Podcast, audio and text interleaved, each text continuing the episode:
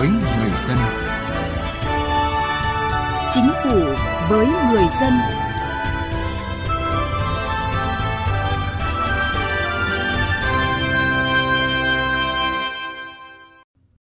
Thưa quý vị và các bạn, trong thời gian qua, những chính sách thích ứng an toàn, linh hoạt, kiểm soát hiệu quả dịch COVID-19 của chính phủ đã góp phần giúp cho thị trường lao động trong những tháng đầu năm nay có nhiều tín hiệu khởi sắc. Theo đó, lực lượng lao động có việc làm ước tính là 50 triệu người, tăng hơn 132.000 người so với cùng kỳ năm trước. Đáng chú ý, lao động trong khu vực dịch vụ chiếm tỷ trọng lớn nhất là 38,7%, tương đương với 19,4 triệu người. Tiếp đến là lao động trong khu vực công nghiệp và xây dựng chiếm 33,5%, tương đương với 16,8 triệu người. Lao động trong khu vực nông lâm thủy sản chiếm thấp nhất là 27,8%, tương đương với 13,9 triệu người. Chính sách cho công nhân và người lao động là vấn đề mà chúng tôi đề cập trong chương trình Chính phủ với người dân ngày hôm nay. Mời quý vị và các bạn cùng nghe.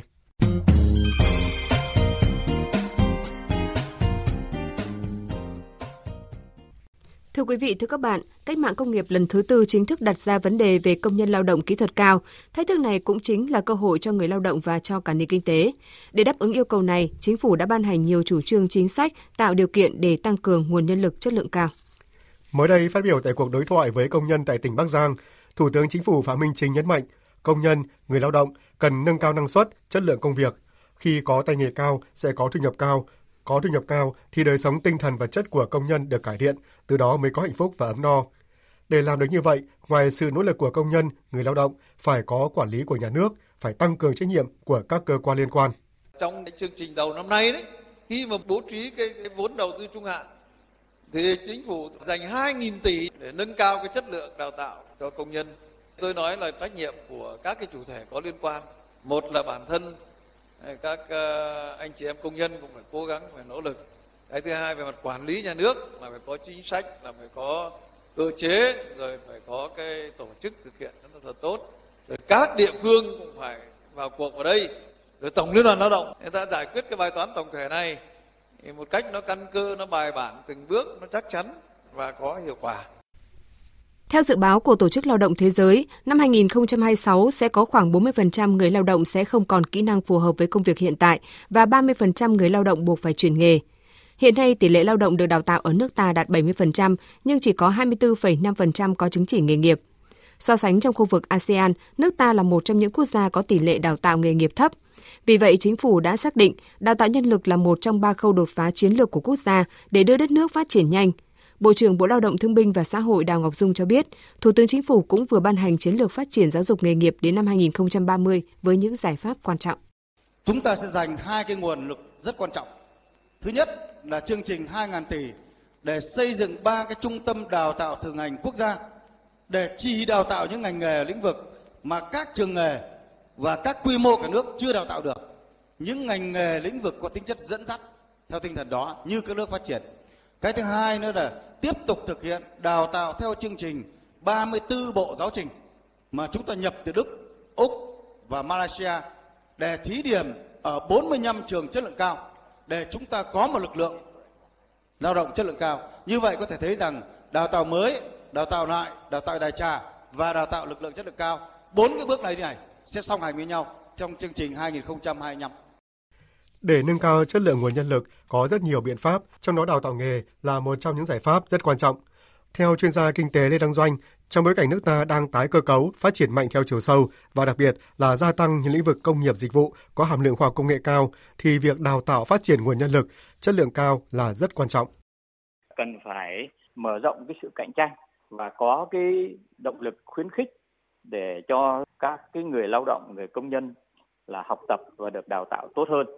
Cái điểm thứ hai nữa là phải có một cái động lực tức là nâng cao cái sự chênh lệch giữa cái người không được đào tạo cái người đào tạo trình độ thấp với lại người đào tạo cao để cho là người lao động Việt Nam có cái động lực để mà học tập tự rèn luyện và học thêm. Cùng quan điểm này, Phó giáo sư tiến sĩ Vũ Quang Thọ, nguyên viện trưởng Viện Công nhân và Công đoàn Tổng Liên đoàn Lao động Việt Nam cho rằng, chính phủ đang hướng tới xây dựng nguồn nhân lực đáp ứng được các yêu cầu đổi mới, phù hợp với cuộc cách mạng công nghiệp 4.0 tại Việt Nam với các định hướng lớn. Cần hoàn thiện hệ thống thông tin thị trường lao động và nâng cao chất lượng dự báo thị trường, đặc biệt là dự báo nhu cầu lao động các doanh nghiệp các ngành nghề phổ biến trong bối cảnh công nghiệp 4.0, có cơ chế thúc đẩy sự kết nối giữa cung cầu lao động, bảo đảm cầu lao động định hướng cho cung lao động một cách hiệu quả. Thế giới đang bước vào cuộc cách mạng công nghiệp 4.0, phương thức sản xuất có nhiều đổi mới, nhưng bản chất vẫn là sản xuất công nghiệp gắn với công nhân và công nghệ. Công nhân lao động cần nhìn nhận đây là cơ hội hơn là thách thức nếu mình có nhận thức đúng và bước đi phù hợp. Từ đó xác định mỗi người công nhân lao động trong kỷ nguyên số cần phải làm chủ công nghệ và có kỹ năng mà máy móc không thể có.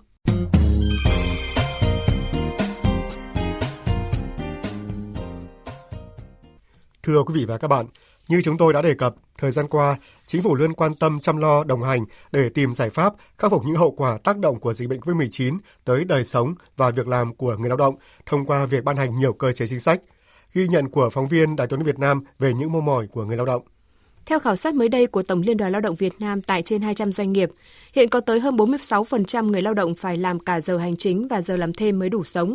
Người lao động rất mong nhận được nhiều hơn nữa sự hỗ trợ từ nhà nước, đặc biệt là về chế độ tiền lương, thu nhập, việc làm. Đi làm về muộn cũng mệt mỏi đó, nhưng mà vì cuộc sống mà thì mình phải bon chen hết tăng ca kiếm ra ít đồng tiền dư giả ra chút. Xóa ra mà hồi trước mà không dịch á thì đồng lương công nhân làm cũng được. Nhưng mà sau khi dịch xảy ra rồi thì cái chi tăng giá lương nó không tăng bao nhiêu.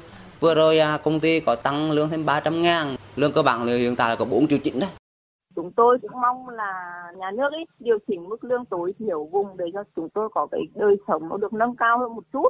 Nhà nước mà hỗ trợ thì nên tạo điều kiện để làm sao cái thủ tục nó phải được nhanh chóng. Cái thời gian nó cũng gấp rút một chút, thủ tục kéo dài quá cũng rất là mệt mỏi. Cùng với tiền lương, vấn đề nhà ở cho công nhân là một trong 10 nhóm vấn đề được người lao động quan tâm đặc biệt. Hiện có tới 90% lao động trong các khu công nghiệp phải thuê nhà ở trọ. Gia đình anh Nguyễn Hùng là một ví dụ. Làm công nhân ở khu công nghiệp tại Hà Nội với thu nhập ít ỏi nên gia đình anh chỉ dám thuê căn nhà cấp 4 nóng nực, khoản thu nhập còn lại để nuôi con ăn học mà vẫn thiếu trước hụt sau. Hiện nay tôi làm công nhân thì cũng rất khó khăn về nhà ở và tôi nghe nói là chính phủ đang có một chính sách hỗ trợ cho công nhân về nhà ở.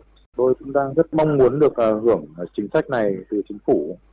Chị Nguyễn Ngọc Thùy, một công nhân ở tỉnh Bắc Giang kỳ vọng. Mong muốn đề nghị Thủ tướng Chính phủ sẽ chỉ đạo các cơ quan chức năng để ra soát, tháo gỡ các khó khăn vướng mắc và đôn đốc giải quyết cái chính sách hỗ trợ, trợ cấp cho trẻ mầm non là con của người lao động và công nhân làm việc trong khu công nghiệp và chính sách hỗ trợ tiền thuê nhà cho người lao động vì hiện nay có nhiều người lao động là chưa được hưởng chính sách này. Về vấn đề bảo hiểm xã hội, chị Nguyễn Thị Thúy Hà, một công nhân ở thành phố Hồ Chí Minh nêu ý kiến. À, hiện nay bảo hiểm xã hội à, còn nhiều bất cập, à, nhất là trong thời gian đóng dài mới được hưởng lương hưu. À, trong khi đó nhiều doanh nghiệp tìm mọi cách để à, chấm dứt hợp đồng lao động với công nhân, à, đề nghị à, chính phủ sửa đổi à, à luật pháp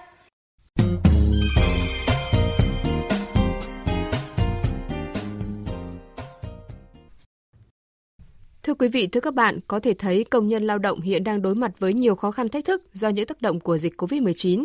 Thời gian qua, chính phủ đã ban hành nhiều chính sách hỗ trợ, vậy nhưng để những chính sách này đi vào cuộc sống, rất cần sự nỗ lực của các cấp các ngành.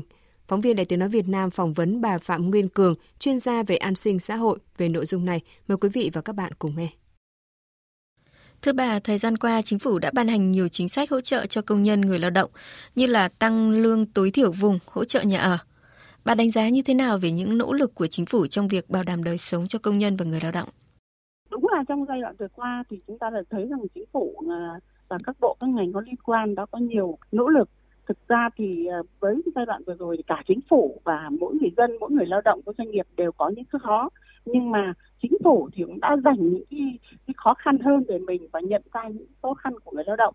Thông qua đó thì sẽ là những khó khăn của các doanh nghiệp để mà hỗ trợ cho người lao động và thông qua đó thì hỗ trợ cho các doanh nghiệp để từng bước uh, ổn định và phát triển những chính sách vừa rồi của chính phủ đối với người lao động và đặc biệt là cái sự nhanh nhạy ấy, của chính phủ để mà đáp ứng được những khó khăn của người lao động là tôi nghĩ là rất là kịp thời.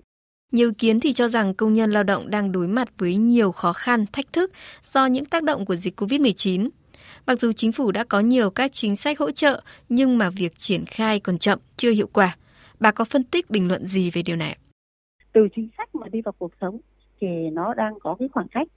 Bởi vì nói gì thì nói đấy là một cái nguồn ngân sách mà chúng ta cũng phải làm một cách rất là cẩn trọng. Và theo đó thì cái việc mà đến được tay người lao động là chúng ta sẽ phải có những bước đi giả soát chuẩn xác để khỏi có những cái việc gọi là uh, làm sai làm không đúng rồi sau đó là phải sửa chữa thì nó cũng sẽ gây mất lòng tin Vậy theo bà để những chính sách của chính phủ đi vào cuộc sống kịp thời hỗ trợ cho công nhân người lao động thì cần phải làm gì ạ? Theo tôi là nó có nhiều cái bước phải làm và trong đó những cái bước quan trọng nhất là phải đưa ra những cái quy trình cho nó chặt chẽ rõ ràng bởi vì đến được tay người lao động là phải thông qua các cơ quan lao động các cấp và bên cạnh đó là tổ chức công đoàn cùng phải vào cuộc và thiết lập được những cái, cái quy trình đồng thời là có những cái danh sách thật là mạch lạc rõ ràng để mà không có chuyện vụ lợi chính sách. Và một người có thể nhận nhiều suất hoặc là người ta đang khó khăn mà lại không đưa được những cái hỗ trợ ấy trở đến tay người lao động. Mặc dù chúng ta cũng xây dựng được cái mức lương tối thiểu theo vùng thế nhưng mà nó vẫn không đáp ứng được. Và đặc biệt là cái việc mà đánh giá đúng cái năng lực của người lao động để trả lương cho người ta phù hợp. Hiện nay cũng là cái điều chúng ta phải suy nghĩ. Những cái uh, người có năng lực này có trình độ chuyên môn này thì chúng ta đề ra các cái mức lương khác nhau. Nhưng mà so với cái mặt bằng thì hiện nay nó không lên theo kịp. Chất lượng cuộc sống của những người công nhân lao động chân chính không phải là cao. Đấy cho nên là có lẽ là phải có những cái đánh giá thật đúng thật trúng về cái mức lương đủ sống và cái cách thức trả lương làm sao cho nó phù hợp. Vâng, xin trân trọng cảm ơn bà. Thưa quý vị và các bạn, đến đây chúng tôi cũng xin kết thúc chương trình Chính phủ với người dân ngày hôm nay. Cảm ơn quý vị và các bạn đã quan tâm theo dõi. Bạo lực gia đình đang trở thành vấn nạn cho xã hội. Hành vi bạo lực gia đình bao gồm bạo lực thể chất, bạo lực tinh thần, bạo lực kinh tế hoặc bạo lực tình dục đều là hành vi vi phạm pháp luật cần được phát hiện và xử lý nghiêm minh theo pháp luật. Nếu quý vị và các bạn hoặc người thân thích là nạn nhân của bạo lực gia đình mà có khó khăn về tài chính thì hãy đến Trung tâm trợ giúp pháp lý nhà nước nơi bạn cư trú. Khi đến Trung tâm trợ giúp pháp lý nhà nước, bạn sẽ được được trợ giúp pháp lý mà không phải trả tiền, lợi ích vật chất hoặc lợi ích khác. Được yêu cầu giữ bí mật về nội dung vụ việc. Được giúp đỡ pháp luật thông qua hình thức tư vấn pháp luật, bảo chữa, được bảo vệ quyền và lợi ích hợp pháp của mình, đại diện ngoài tố tụng. Danh sách tổ chức thực hiện trợ giúp pháp lý và người thực hiện trợ giúp pháp lý được đăng tải trên cổng thông tin điện tử Bộ Tư pháp theo địa chỉ moz.gov.vn, trang thông tin điện tử trợ giúp pháp lý Việt Nam theo địa chỉ tgpl.moz.gov.vn và trang thông tin điện tử của Sở Tư pháp các tỉnh, thành phố trực thuộc Trung ương. Hãy gọi về Cục Trợ giúp pháp lý Bộ Tư pháp theo số điện thoại 024 6273 9641 để được hướng dẫn cụ thể. Vì hạnh phúc gia đình, mọi người hãy chung tay phòng chống bạo lực gia đình.